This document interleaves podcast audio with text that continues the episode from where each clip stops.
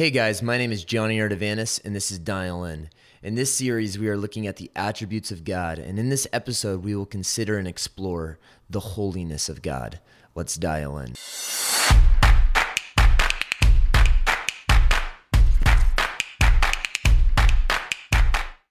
In eighteen twelve, the French emperor was Napoleon, and after conquering nearly all of Europe, he had one prized piece of land left unconquered: Russia. Napoleon led his Grande Armée of six hundred eighty thousand men on a full-on invasion of Russia. This was the largest army Europe had ever assembled. And during the opening months of the invasion, Napoleon was forced to contend with a Russian army in perpetual retreat. The Russian general Mikhail Kutuzov refused to engage Napoleon's superior army in a full-scale confrontation, so he burned supplies and provisions as his army retreated deeper and deeper into Russian territory. On September seventh, the indecisive Battle of Borodino was fought, and on September fourteenth, Napoleon arrived in Moscow, intending to find much supplies, but instead finding that almost the entire population of the city had evacuated, and all of the Russian food had either been taken or burned. After waiting a month for a Russian surrender that never came, Napoleon's army began to starve to death. And faced with the onset of the upcoming Russian winter, Napoleon and the French army retreated the same way they had come. During the French retreat, the suddenly aggressive and merciless Russian army began to slowly pick off Napoleon's army. The starved and decimated French army reached the Berezina River late in November, but found its route blocked. And from there, Napoleon's retreat had become a rout. Napoleon lost nearly five hundred thousand men, not to superior opposing military strategy, but to a lack of food. He was so preoccupied with advancing in perfect battle plans, army array, and military order that he had neglected his men's obvious need for sustenance. He had forgotten what was fundamental, and without what was essential, his army was destined to fail. In that same way, you and I, we cannot advance a single step in our Christian life without understanding what is fundamental and essential about God, namely His holiness. The great danger for us is that we become so familiar with these topics and passages that we become numb to what we are reading and studying. So our goal then must be to defamiliarize ourselves so that we can deeply meditate upon and then love our holy God. Remember, truth is not the end. It is a means to an end, and the end and goal is worship. In Second Chronicles twenty-six, we read in verse one, "And all of the people of Judah took Uzziah, who was sixteen years old, and made him king in the place of his father Amaziah. He built Eloth and restored it to Judah after the king slept with his fathers." Uzziah was sixteen years old when he became king, and he reigned for fifty-two years in Jerusalem. And his mother's name was Jechiliah of Jerusalem. He did right in the sight of the Lord, according to all that his father Amaziah had done. He continued to seek God in the days of Zechariah, who had understanding through the vision of God. And as long as he sought the Lord, God prospered him. Now, there is a condition attached here in Second Chronicles twenty-six. It says, as long as Uzziah sought the Lord, God would prosper him. And initially, God did prosper him. Uzziah, he fortified the borders and he elevated the economy. In verse ten of Second Chronicles twenty-six, it says, he built towers in the wilderness and hewed many cisterns, for he had much livestock, both in the lowland and in the plain. Verse eleven said that he had an army constantly ready for battle, a standing army of three hundred seven thousand men who could wage war, it says, with great power. In verse fifteen, it says that he made engines of war, invented by skillful men to be on the towers and on the corners for the purpose of shooting arrows and stones. Then the text says that his fame spread afar, for he was marvelously helped until he was strong. But then in Second Chronicles twenty-six, verse sixteen, it says, but... Now pay attention here. It says, when he became strong, his heart was so proud that he acted corruptly, and he was unfaithful to the Lord his God. For he entered the temple of the Lord to burn incense on the altar of incense. Now here's what's going on. Uzziah attempted to bypass the role of the high priest. This was obviously forbidden by God in Numbers eighteen, verse seven, that anyone who was not a priest could not do this. They would be put to death immediately for trying to bypass the priestly system. But Uzziah, he had become too comfortable with God. He was too cavalier, too casual, too nonchalant, too numb. His strength, his teaching, his biblical wisdom, his influence had all gone to his head. So then he presumes and assumes that God will continue to prosper him, even though he has rejected God's voice. He is too cool with God. He is relaxed to who God is. He has no need for the priest anymore in his own mind. So he bypasses them altogether and claims spiritual authority in God's house. God's holiness might have been theologically affirmed, but it is practically denied here as Uzziah the king waltzes like Conor McGregor into the house of God. Then we read in Second Chronicles twenty-six, verse seventeen through nineteen. It says, Then Azariah the priest entered after him, and with eighty priests of the Lord, valiant men, they opposed Uzziah the king and said to him, It is not for you, Uzziah, to burn incense to the Lord, but for the priests, the sons of Aaron, who are consecrated to burn incense. Get out of the sanctuary, for you have been unfaithful, and you will have no honor from the Lord God. But Uzziah, with a censer in his hand for burning incense, was enraged. And while he was enraged with the priests, the leprosy broke out on his forehead before the priests in the house of the Lord beside the altar of incense. Second Kings fifteen, verse five would tell us, The Lord struck the king Uzziah so that he was a leper to the day of his death, and he lived in a separate house while his son ruled over the land. Initially, this king was greatly prosperous, but we see that in the end of his life, he watched from a reclusive window, his son reigning over his kingdom until he died. This was the king who was used by God to bring about great and significant spiritual reform in the land of Israel. But he dismissed his own principles, and this resulted in a turning point in Jewish history. Because of their king's apathy to God, God's people also became mechanical and stale in their own relationship with God. And it's no coincidence that it says in Isaiah six that it was in the year of King Uzziah's death. Isaiah, the prophet, would see a greater king whom no defilement could ever touch, a king that reigns and lives not for fifty-two years like Uzziah, but for all of eternity. Now we turn to a familiar passage in Isaiah six, verse one. It says that in the year of King Uzziah's death, I saw the Lord sitting on a throne, lofty and exalted, and the train of his robe filled the temple. Now, as I said, no coincidences here in the scripture. The people and the king who ruled them had a far too human view of God. They had viewed God so casually.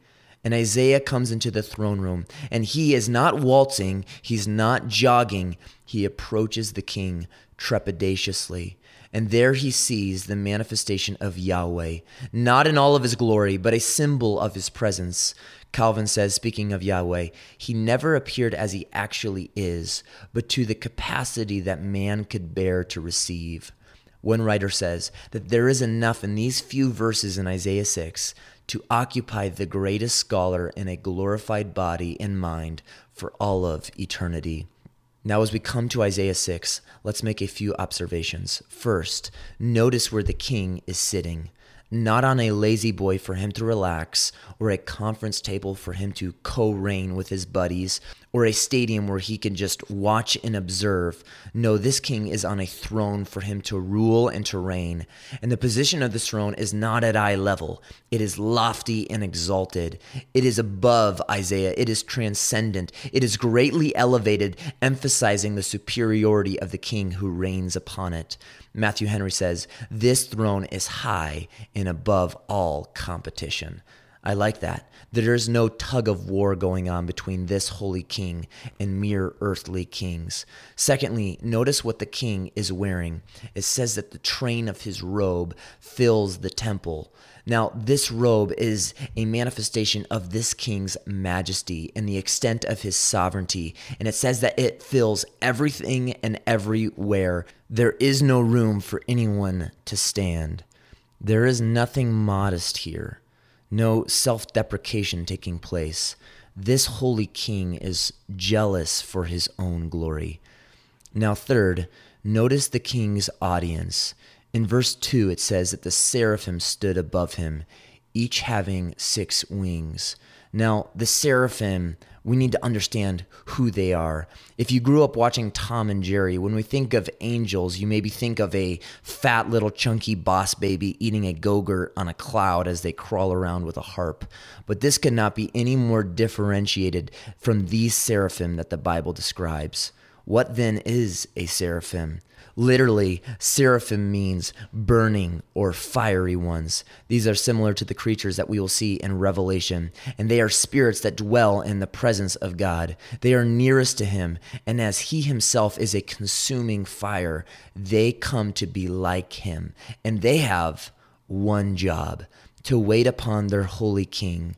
And as burning ones, they themselves are pure, but their purity is dependent upon the one that they reflect. The commentators stress that we must understand the distinction between derived and inherent holiness. The purity of these angels was not inherent or intrinsic to their nature.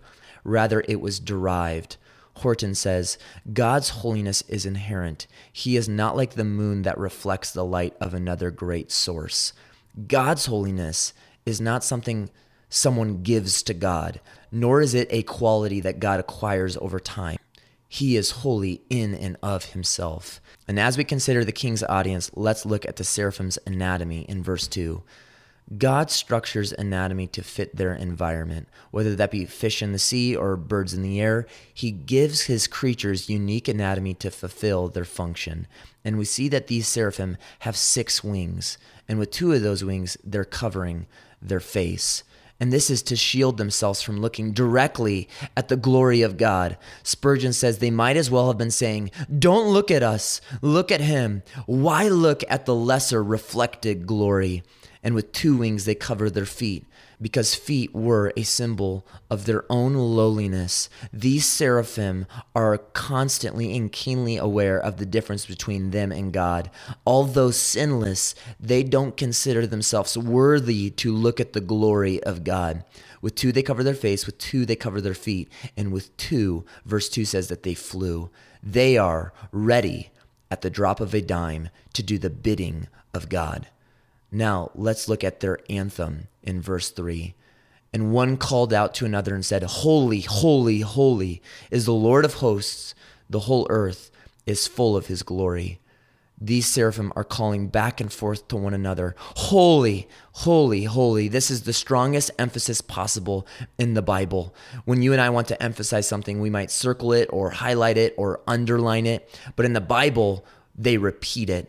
And the Bible is saying here in Isaiah six that no one is holy like the Lord. There is only one attribute of God that is communicated to the superlative degree, and that is God's holiness. This attribute of God is elevated to the highest level possible. God is love, and God is truth. But the angels are not crying out, "Love, love, love," or "Truth, truth, truth." They're crying out, "Holy, holy, holy." More than any other attribute, God is defined and identified by his own holiness. He has a holy temple, a holy book, a holy mountain, and he has a holy people. He is marked over and over again in the scripture by his own holiness, and no one yawns at this holiness. No one is numb to his holiness. No one fist bumps God. We sometimes think God is more like an all-powerful genie who is beyond us or bigger than us, but this is not so. God's holiness is not quantitative, but qualitative. He is not just like us, but bigger and better. He is nothing like you. He is not the upgraded and improved version of you. He is completely other than you and I. That is why the question is asked in Exodus fifteen eleven, who is like the Lord, majestic in holiness? The answer is no one. No one is like the Lord. You and I are not almost God. God never points outside of himself to define himself, because there is nothing and no one that is a stepping stone or a rung of the ladder to him. Now look at verse four in Isaiah six, or listen along with me. And the foundations of the thresholds trembled at the voice of him who called out, while the temple was filling with smoke. Something terrifying happens here. The foundations of the thresholds of heaven shake. And they shake not because of the shifting of tectonic plates, but by the voice of him who sits upon the throne. And here Isaiah is on his knees. He's petrified. Never before had he had such an accurate view of himself. The sinfulness of his own soul immediately was exposed. Isaiah is face to face with total otherness, total purity, and this is a massive problem for Isaiah, because he, like us, is a sinner standing before a holy king. There's no escape here for Isaiah, only confrontation with his own guilt and pollution. And he cries out in verse five, "Woe is me, for I am ruined, for I am a man of unclean lips, and I live among a people of unclean lips, for my eyes have seen the King, the Lord of hosts." Isaiah is disintegrated before a holy God. The word woe was a word used to pronounce a curse on a sinful nation. And here, the righteous prophet pronounces a curse on himself, because he finally realizes who he is before the King of holiness. R C Sproul says, "You and I flatter ourselves and we judge ourselves by ourselves and amongst ourselves. But until we see God for who he really is, we will never see ourselves for who we really are." And Isaiah, long before James writes chapter three, knows something that is true of human lips. They are monitors of the human heart. They give expression to the soul. They reveal what truly lies within us, even our deepest, darkest thoughts. And Isaiah says, "Woe is me, for I am ruined." How can Isaiah stand in the presence of the Holy One with such lips and survive? He can't. There is a pattern of response to the holy. God's holiness is traumatic to unholy people. There is nothing cavalier about Isaiah's attitude before God, nor with Habakkuk when he sees God, whose knees begin to knock together before the presence of the Holy One. The times when the church has been the weakest is when we try to put God on the same level as us, but he is not. He is completely holy. Now, verses six through seven. Then one of the seraphim flew to me with a burning coal in his hand, which he had taken from the altar with tongs. He touched my mouth with it and said, "Behold, this has touched your lips, and your iniquity is taken away, and your sin is forgiven." Then I heard the voice of the Lord saying, "Whom shall I send, and who will go for us?" Then I said, "Here am I, send me." And he said, "Go and tell this people, keep on listening, but do not perceive. Keep on looking, but do not understand. Render the hearts of this people insensitive, their ears dull and their eyes dim.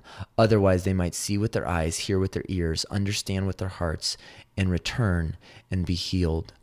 That latter section might be familiar to us. Whom shall I send? Who will go for us? And it's important to recognize and realize that the Bible is grounded in context. And after Isaiah sees who God is in complete and utter holiness, has his sin removed from him, the question is asked, "Whom shall I send and who will go for me?" And the answer is, well, obviously, me. Now, question for you. What is the Bible ultimately all about? We sometimes get lost and miss the forest for the trees, as I said in our previous episode. The Bible is all about one person, Jesus Christ. Now we turn to John chapter twelve, verse twenty-seven. Jesus is deeply troubled and he's just days before his death. And it says in verse thirty-six, "While you have the light, believe in the light so that you may become sons of light." These things Jesus spoke, and he went away and hid himself from them. But though he had performed so many signs before them, yet they were not believing in him. Now remember what we had read in Isaiah six. This was to fulfill the word of Isaiah the prophet, which he spoke, Lord, who has believed our report, and to whom has the arm of the Lord been revealed? For this reason they could not believe. For Isaiah said again, John chapter twelve, verse forty, He has blinded their eyes and has hardened their heart, so that they would not see with their eyes and perceive with their heart and be converted, and I heal them. These things Isaiah said because he saw his glory and spoke of him. Wait, it says these things Isaiah said because he saw his glory in John chapter twelve. Who is his? Whose glory? The answer is Jesus's glory. The most exalted vision in the Old Testament is that of a holy king who we see in John chapter twelve, who came as a carpenter from Nazareth, soon to be slaughtered by the people he came to save. Jesus is the Jehovah that Isaiah saw. Jesus is the king. He is days away from his own death, hours from his humiliation. And here in John chapter twelve, he is riding a donkey. Eon, eon, as he walks through the city. I want you to imagine this with me. The king who created the entire universe, who was with the Father in all of his glory, the one who has life in himself, whom angels worship, comes to earth and is not strutting through the streets in a gold-encrusted chariot or a coach or even a noble horse. He is riding a wild colt, a mule, in John chapter twelve. The king who sits on a throne comes riding on a donkey, because this king who is holy is also gentle and lowly.